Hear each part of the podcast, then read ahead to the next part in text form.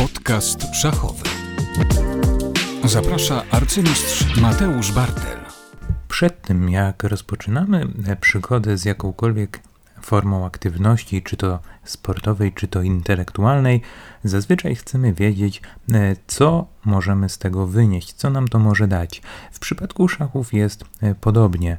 E, nie od dziś cieszą się one opinią gry, która daje wiele korzyści, i właśnie o tych korzyściach chciałem dzisiaj opowiedzieć. Przy czym nie będę się skupiał na tych sprawach, które są wydaje mi się ogólnie znane, bo w internecie możemy znaleźć dużo materiałów i badań, które mówią o tym, że szachy pomagają w treningu pamięci, że dzieci, które trenują szachy, mają lepsze wyniki w nauce, że szachy pomagają w treningu mózgu, który rośnie, dzięki temu angażują się obieg półkulep w przypadku gry w szachy.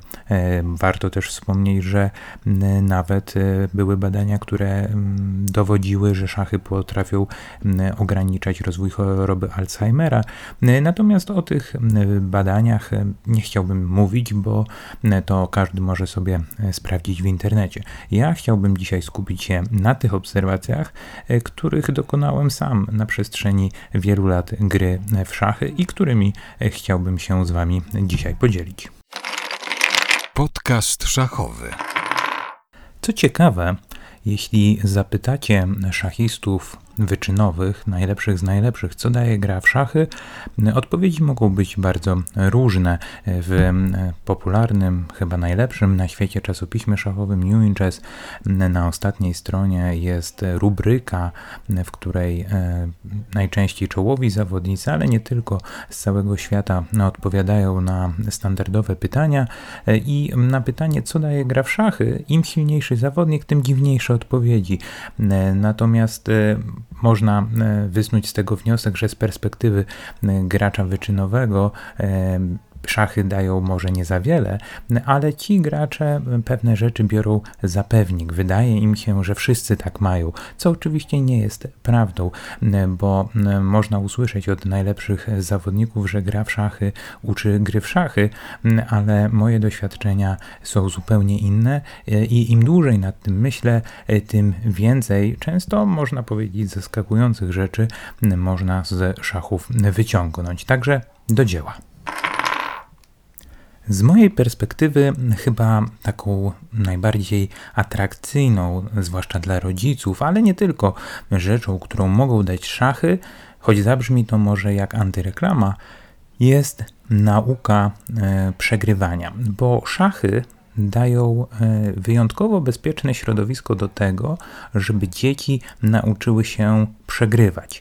E, warto też zaznaczyć, że również wygrywać, ale to przegrywanie wydaje mi się być kluczowe, zwłaszcza w dzisiejszych czasach, w których e, przyzwyczajamy dzieci do tego, że w życiu mają generalnie dużo rzeczy za darmo. Nie muszą one o nic walczyć.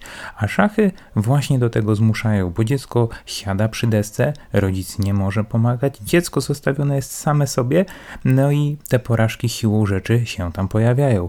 Dodatkowo, i to jest też bardzo ciekawa rzecz w szachach, turnieje szachowe e, w przeciwieństwie do na przykład tenisa e, składają się z wielu pojedynków kiedy przegramy pierwszą, drugą, a na, albo trzy z rzędu partię, nadal w turnieju bierzemy udział e, i choć na pewno znajdą się tacy rodzice, którzy po kilku przegranych dziecko wypiszą z turnieju, bo się rozpłakało, to też jest wielka szkoła życia, żeby po tych kilku porażkach dać sobie e, szansę, spróbować i może wygrać. Wtedy radość jest nawet większa, e, a nauka płynąca z tego jest po prostu ogromna.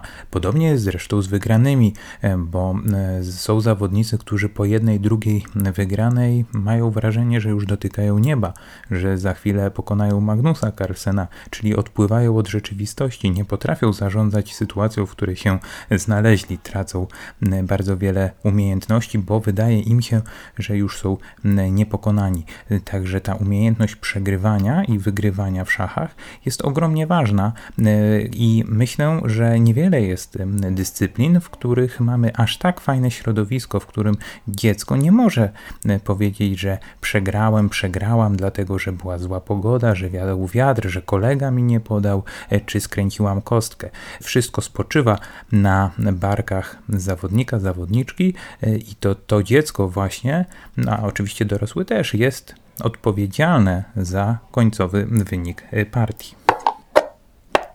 Tu można płynnie przejść do kolejnego zagadnienia, które pojawia się w przypadku korzyści płynących z gry w szachy, czyli odpowiedzialności za własne decyzje. To też jest bardzo, bardzo istotne, że właśnie w bezpieczny sposób, w takim bezpiecznym środowisku mamy sytuację, w której osoba grająca w szachy uczy się tego, że jej decyzje mają wpływ na końcowy wynik bez żadnych wymówek, bo tutaj naprawdę no, nie można zrzucić winy na nic. No co najwyżej na to, że no, przeciwnik się lepiej przygotował od nas, ale przecież też mogliśmy się do partii jakoś tam lepiej przygotować. Natomiast w zdecydowanej większości przypadków błędy, które są popełniane przy szachownicy, są błędami, których można było uniknąć, gdyby ktoś e, lepiej się do tej partii e, przyłożył, gdyby pewne rzeczy zrobił w sposób bardziej skuteczny. Także ta nauka odpowiedzialności za własne decyzje jest mega, mega korzystna i przydatna dla tych najmłodszych adeptów, chociaż będę tutaj za każdym razem podkreślał, że nie tylko dla nich. Istotne jest także to, że decyzje, o których dopiero co mówiłem, w szachach, na turniejach szachowych podejmujemy pod presją czasu. Nie rozwiązujemy tych zadań w bliżej nieokreślonym limicie czasu. Mamy czas i w przypadku e, zawodów dziecięcych na tym pierwszym etapie e, mamy ten czas mocno ograniczony. Są to partie szachów szybkich, czyli z jednej strony dziecko nie powinno co często się zdarza na tych pie pierwszych turniejach, robić ruchów, jak to się mówi, od ręki, zupełnie bez namysłu, ale też nie powinno zbyt dużo rozmyślać, bo przegra na czas. I ta nauka zarządzania czasem, nauka podejmowania decyzji pod presją czasu też jest bardzo ciekawa, bo z jednej strony musimy walczyć z uczuciem tego, żeby zrobić ruch od ręki, bo przecież tak bardzo chcielibyśmy już coś zrobić, już widzimy bardzo fajny pomysł, a z drugiej strony, jak już widzimy te fajne pomysły, to nie możemy spędzić wieków czasu, żeby je doprecyzować, żeby je e, do, dopieścić, żeby były idealne. E, zresztą nawet zawodnicy po wielu latach gry mają problemy z tym, żeby mm, te swoje przyzwyczajenia gdzieś ograniczyć. Znam zawodników poziomu arcymistrzowskiego, którzy, jak to kolokwialnie mówi się, nie potrafią usiedzieć na rękach i czy może inaczej, nie potrafią e, usiąść na rękach po to, żeby nie wykonywać ruchów od ręki, nie potrafią usiedzieć w miejscu i wykonują po prostu posunięcia nieprzemyślane. Mam też znajomych z drugiej strony barykady, którzy nad każdym posunięciem myślą tyle, że za chwilę mm, w każdej partii po kilku posunięciach, kilkunastu znajdują się w tak zwanym niedoczasie, no i przez ten deficyt czasu w kluczowych momentach partii osiągają dużo mniej niż mogliby, gdyby tym czasem zarządzali. Natomiast bez względu na to, o jakim zawodniku mówimy, to zarządzanie czasem, podejmowanie decyzji pod presją czasu, pozycji, pod presją e, ranki zawodów, stawki e, partii jest bardzo pouczające i odzwierciedla mnóstwo sytuacji życiowych. Myślę, że warto tutaj jeszcze zwrócić uwagę na stres, który towarzyszy partiom szachowym. Mówiliśmy o podejmowaniu decyzji pod presją czasu, e, ale każda partia, nieważne czy mamy tego czasu dużo czy mało, dostarcza nam jakichś tam emocji. E, tych emocji jest więcej, jeżeli gramy na żywo. Gdy gramy przez internet, te emocje gdzieś uciekają, bo przeciwnik nie jest nam, e, no nie jest widoczny, nie odczuwamy jego obecności, natomiast w turniejach na żywo jest zupełnie inaczej. Tych emocji jest dużo więcej, tych bodźców, które nas rozkojarzają, rozpraszają, które wpływają na to, jak my się czujemy przy tej partii, jest znacznie więcej. Ten stres też jest dużo większy i e, no, wielką sztuką jest umiejętność tego, żeby w tych okolicznościach nie denerwować się i potrafić się skupić, skupić na tyle, żeby podejmować optymalne decyzje. Skoro mowa o skupieniu, to kolejną rzeczą, którą możemy bardzo dobrze sobie wytrenować grając w szachy, jest umiejętność koncentracji. I to koncentracji w bardzo różnych realiach, bo zupełnie inną koncentracją jest e, skupienie, które zawodnik utrzymuje przez całą 7-godzinną na przykład partię, kiedy e, bardzo trudno przez 7 godzin być skupionym na 100%, ale też nie można być zbyt mało skupionym, zrelaksować się, żeby nie popełnić jakiejś głupiej gafy, a innym skupieniem jest to, kiedy gramy partię błyskawiczną, kiedy wszystko musi się wydarzyć e, przez e, kilka minut, kiedy w ułamku sekundy musimy policzyć bardzo złożone warianty, podjąć ryzykowne decyzje. E, i to są zupełnie przeciwstawne realia, ale w obu sytuacjach oczywiście ta koncentracja koncentracja musi być, nawet jeżeli jest to koncentracja innego rodzaju. I utrzymywanie koncentracji no, jest rzeczą, która no, jest bardzo trudna i mm, myślę, że tak początkujący, jak zaawansowani, jak i zawodowcy e, mają lepsze i gorsze chwile z tym związane. Znam zawodników, którzy nie rozwinęli skrzydeł, bo nigdy nie potrafili się, mówiąc kolokwialnie, wyłączyć, e, skupić tylko na tym, jak grają partię, e, nie zwracać uwagi na bodźce dookoła, że nie wiem, ktoś coś zrobił, powiedział, ktoś się ubrał tak, a inaczej, ktoś chrząknął, ktoś uderzył w stolik, ktoś gdzieś tam krzyknął. To są rzeczy, które pojawiają się w turniejach szachowych, ale na które powinniśmy e, zwracać jak najmniej uwagi. E, no i to jest oczywiście rzecz, którą możemy wykształcić przy okazji szachów, która też jest oczywiście potem e, bardzo przydatna w wielu sytuacjach życiowych, bo idziemy do pracy, pracujemy w jakimś open space, jest szum, jest gwar, jest tysiąc różnych rzeczy do zrobienia, a my musimy się skupić na swoim zadaniu, tak jak na partii szachów. Także wyjątkowo pouczająca rzecz, która w szachach może zostać bardzo dobrze wytrenowana. Bardzo ciekawym zagadnieniem jest też e, obiektywizm, którego musimy się nauczyć e, przy partii szachów, e, czyli wszystkie decyzje, które podejmujemy, muszą być możliwie jak najbardziej obiektywne. Obiektywne, jeśli mamy tutaj na myśli to, co my możemy, to co chce przeciwnik, to jaka jest sytuacja na zegarze, w tabeli, w turnieju, to czy jesteśmy potencjalnie lepsi czy gorsi. Musimy z jednej strony doceniać przeciwnika, ale z drugiej strony go nie lekceważyć. Musimy się też go nie bać, ale y, jednocześnie właśnie nie możemy pomyśleć, że ta partia będzie łatwa, czyli bardzo dobrze musimy odnaleźć się w tym pojedynku, y, zarówno czysto szachowo, jak i emocjonalnie. Bardzo ważne w przypadku właściwie dowolnego stopnia zaawansowania w szachach jest budowanie własnej pewności siebie, czyli siadamy do partii e, i wierzymy, że tę partię możemy rozegrać dobrze, może wygrać, e, że nie tracimy pewności siebie. Muszę powiedzieć, że mm, patrząc na obecną generację, to bardzo wielu młodych zawodników tę fajnie rozbudowaną pewność siebie ma. Siadają do arcymistrza i nie czują respektu. Ja pamiętam, jak siadałem do różnych arcymistrzów, kiedy miałem 15 lat na przykład, to realnie przegrywałem te partie, zanim się jeszcze pojawiłem przy szachownicy. To się zmieniło.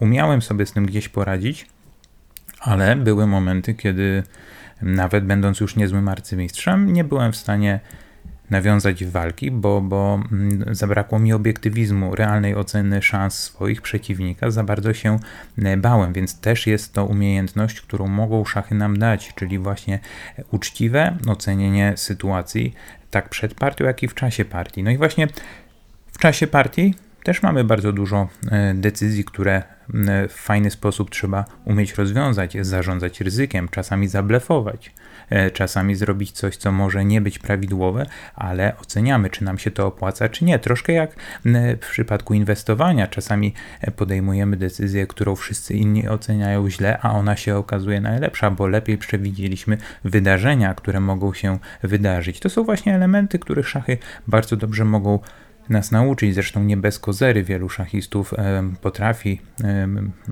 zrobić karierę w, w świecie finansów, bo w szachach właściwie w każdej partii gdzieś musimy e, i to kolejna e, korzyść wybiegać naprzód, pomyśleć o tym, co się wydarzy i czasami właśnie zaryzykować. Ta umiejętność ryzyka moim zdaniem jest też podejmowania ryzyka jest bardzo, bardzo e, ważna i e, wyróżnia też moim zdaniem zawodników mm, najwyższego poziomu, że oni dobrze wiedzą, kiedy warto zaryzykować, z kim warto zaryzykować i w jaki sposób warto e, to zrobić.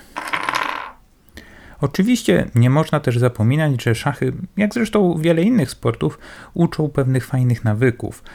Szachista na turnieju mm, właściwie każdego poziomu, jeżeli to jest turniej e, nieco dłuższy, ma jakiś tam reżim wstaje o określonej porze, przygotowuje się, je obiad, idzie na pojedynek. E, wiadomo, że im bardziej wyczynowy zawodnik, tym bardziej to powinno być istotne. E, włączać tutaj trzeba nawet e, jedzenie odpowiednich posiłków o odpowiedniej porze, żeby na tej partii potem mieć siłę.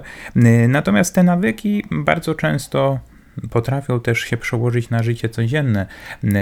Ja mogę tu powiedzieć, że wydaje mi się, że dużą korzyścią E, płynącą z szachów jest taki nawyk przygotowywania się do partii, jeżeli mówimy o turniejach klasycznych, bo wiadomo, że do każdej takiej partii trzeba się przygotować i e, to kreuje taką życiową umiejętność przygotowywania się do, do czekających nas wydarzeń, e, a mm, bardzo wiele jest sytuacji, w których warto się przygotować, rozpoznać przeciwnika, e, mówiąc w cudzysłowie, e, idąc na jakieś spotkanie w sprawie pracy, wyborze jakiegoś mieszkania, szkoły, czegokolwiek. Bardzo dużo mamy sytuacji, w których jeżeli zrobimy ten research, to nasza decyzja, którą podejmiemy, będzie dużo lepsza. Ludzie często biorą kredyty czy jakieś inne pożyczki, nie czytając e, różnych zapisów, nie przygotowując się do tej, e, można to porównać właśnie partii. E, I myślę, że szachiści, zwłaszcza szachiści, którzy dużo rozegrali turniejów, przygotowywali się do wielu partii, mają ten nawyk, żeby przed podjęciem decyzji, czy przed rozpoczęciem partii, jakiejś tam operacji, żeby właśnie dobrze, dobrze rozpoznać teren e, i to są nawyki, które, które moim zdaniem wchodzą w krew. No i na koniec e, chciałbym powiedzieć o jeszcze jednej fajnej rzeczy, przy czym zauważmy, że to jeszcze nie koniec elementów, o których można byłoby mówić. Jestem pewien, że w sekcji arcypytań pojawi się sporo wątków waszych prywatnych, podzielicie się swoimi opiniami i e, nakierujecie mnie na rejony, o których nawet nie pomyślałem, a do których zaprowadziły was e, szachy. Także czekam w napięciu na ciekawe arcypytania. Natomiast to, o czym chciałem wspomnieć, to kwestia socjalizacji, bo w szachach ta społeczność, e, która się tworzy wokół królewskiej gry, jest naprawdę bardzo ciekawa, bardzo różnorodna e, i daje niesamowite perspektywy. Ja zawsze w takim momencie mówię o tej płaszczyźnie międzypokoleniowego porozumienia, bo na turniejach szachowych naprawdę zdarzają się sytuacje, nawet niedawno była partia między zawodnikiem ponad stuletnim i ośmiolatkiem. E, to nie jest wyjątek i niewiele jest takich miejsc, przestrzeni, mm, dyscyplin, w których e, może odbyć się taki pojedynek, w którym szanse nie są z góry e, ustalone i dodatkowo po partii tych dwóch zawodników może usiąść, porozmawiać, mieć fajnie spędzony wspólny czas. To jest idealne mm, porozumienie dla wnuków i dziadków. Często w dzisiejszych czasach e, trudno znaleźć takie, mm, takie mm, płaszczyzny porozumienia międzypokoleniowego właśnie między mm, dziadkami a, a wnukami, a szachy dają taką możliwość i na dodatek będzie to cenny czas i dla dzieci, e, i dla dorosłych, także jest to coś niesamowitego i dlatego zachęcam nie tylko dzieci, nie tylko osoby dorosłe, ale również osoby w jesieni życia, żeby tymi szachami się jeszcze zainteresować. Już nie mówię e, w tym celu, żeby się bronić przed Alzheimerem, chociaż też, ale właśnie po to, żeby wejść do tej szachowej społeczności, która jest ciekawa, która bywa stymulująca, która pozwala nam też e, zmotywować się, e, porozwijać, pogimnastykować ten nasz mózg. E, no i oczywiście na turniejach szachowych też można poznać naprawdę wiele fajnych osób, e, wejść w przyjaźnie na całe życie. E, także jest to taki aspekt, który no, myślę nie można go lekceważyć, bo też turnieje szachowe no, w takiej formie, jakiej są grane, mam nadzieję, że jeszcze długo takiej będą, mają coś takiego specyficznego, coś w stylu turnusu w sobie, bo partie gramy po południu, najczęściej jedną dziennie, także tego czasu na to, żeby kogoś poznać, z kimś porozmawiać, e, wymienić poglądy, czy spędzić sympatycznie wieczór jest naprawdę dużo e, i e, jest to naprawdę coś fajnego, bo możemy właśnie porozmawiać nie tylko o naszej pasji, chociaż bardzo wielka, wielka część rozmów szachistów dotyczy szachów oczywiście, ale też o wielu innych rzeczach, Także myślę, że tym e, socjalizacyjnym akcentem możemy skończyć e, temat korzyści płynących z gry w szachy. Arcypytania. Dziękuję za wszystkie Wasze e, pytania. Przypominam, że możecie je zadawać poprzez formularz arcypytania na stronie www podcastszachowy.pl albo na profilach podcastu szachowego z hashtagiem arcypytania. Sukcesywnie będę się starał odpowiadać na wszystkie, ale odpowiedź na niektóre będzie lub już jest w kolejnych odcinkach podcastu szachowego. Maciej y, pyta, czy widzi pan zmiany na lepsze bądź gorsze, chociaż akurat Maciej pyta o lepsze, e, przy szachownicy po wprowadzeniu treningów biegowych? Może zmiany nie są widoczne na przestrzeni pojedynczej partii, a na dystansie całego turnieju, jak na przykład drużynowe Mistrzostwa Polski? E, czy przebiegnięcie czy przebiegnięte kilometry mają swój udział w fenomenalnym wyniku na DMP? E, odpowiedź jest absolutnie jednoznaczna. E, od kiedy regularnie biegam, a nie są to jakieś nie wiadomo jakie ilości kilometrów, ale staram się w miarę regularnie to robić, to po prostu lepiej się czuję na turniejach, e, mniej się denerwuję, co jest bardzo istotne, czuję jakąś taką siłę właśnie zbudowaną przez bieganie. E, I absolutnie polecam to wszystkim, zresztą nie tylko e, szachistom. E, człowiek, który mm, no, więcej się rusza, ma więcej spokoju, a człowiek, który ma więcej spokoju mm, przy szachownicy jest w stanie podejmować bardziej obiektywne decyzje. Wracając do DMP, które mi poszły tak znakomicie, no bo wynik 8 z 9 na Ekstralidze był wynikiem, no można powiedzieć, ponad stan, to zdecydowanie mogę powiedzieć, że po prostu czułem się dobrze pod względem energetycznym e, i na pewno mm, e, to, że mm, biegam, miało w tym swój udział. Dominik pyta, Czemu nie lubisz liczenia wariantów i jak często nie sprawdzenie wariantu zaważyło na wyniku partii? Swoją drogą, jak często trzeba faktycznie liczyć warianty, a jak często wystarczy popatrzeć na ruch od strony strategicznej? E, pozdrawiam. No, pytanie to jest bardzo trudne. Właściwie można powiedzieć, że niemal na odcinek, natomiast y, pokrótce powiem tak. Y, to nie jest zupełnie tak, że ja nie lubię liczenia wariantów. Po prostu zdaję sobie sprawę z tego, że wielu zawodników robi to lepiej ode mnie. Ja jestem zawodnikiem raczej o charakterystyce intuicyjnej. Staram się pewne rzeczy niekoniecznie przeliczyć do końca, tylko gdzieś tam w takiej mglistej perspektywie sobie wyobrazić i mm, na czuja, jak Franciszek Smuda swojego czasu e, w tym kierunku pójść. E, no i to się czasami różnie kończy, bo jednak szachy stały się grą bardzo e, konkretną. Bardzo wielu zawodników, zwłaszcza młodego pokolenia, za nic ma jakieś tam strategiczne przesłanki po prostu wszystko przelicza. No i w takim wypadku e, trzeba e, oczywiście e, z tymi zawodnikami walczyć również na ich warunkach i liczyć więcej. Ale dokładnie jest tak, jak w pytaniu Dominika. To znaczy, wcale nie jest tak, że cały czas musimy liczyć.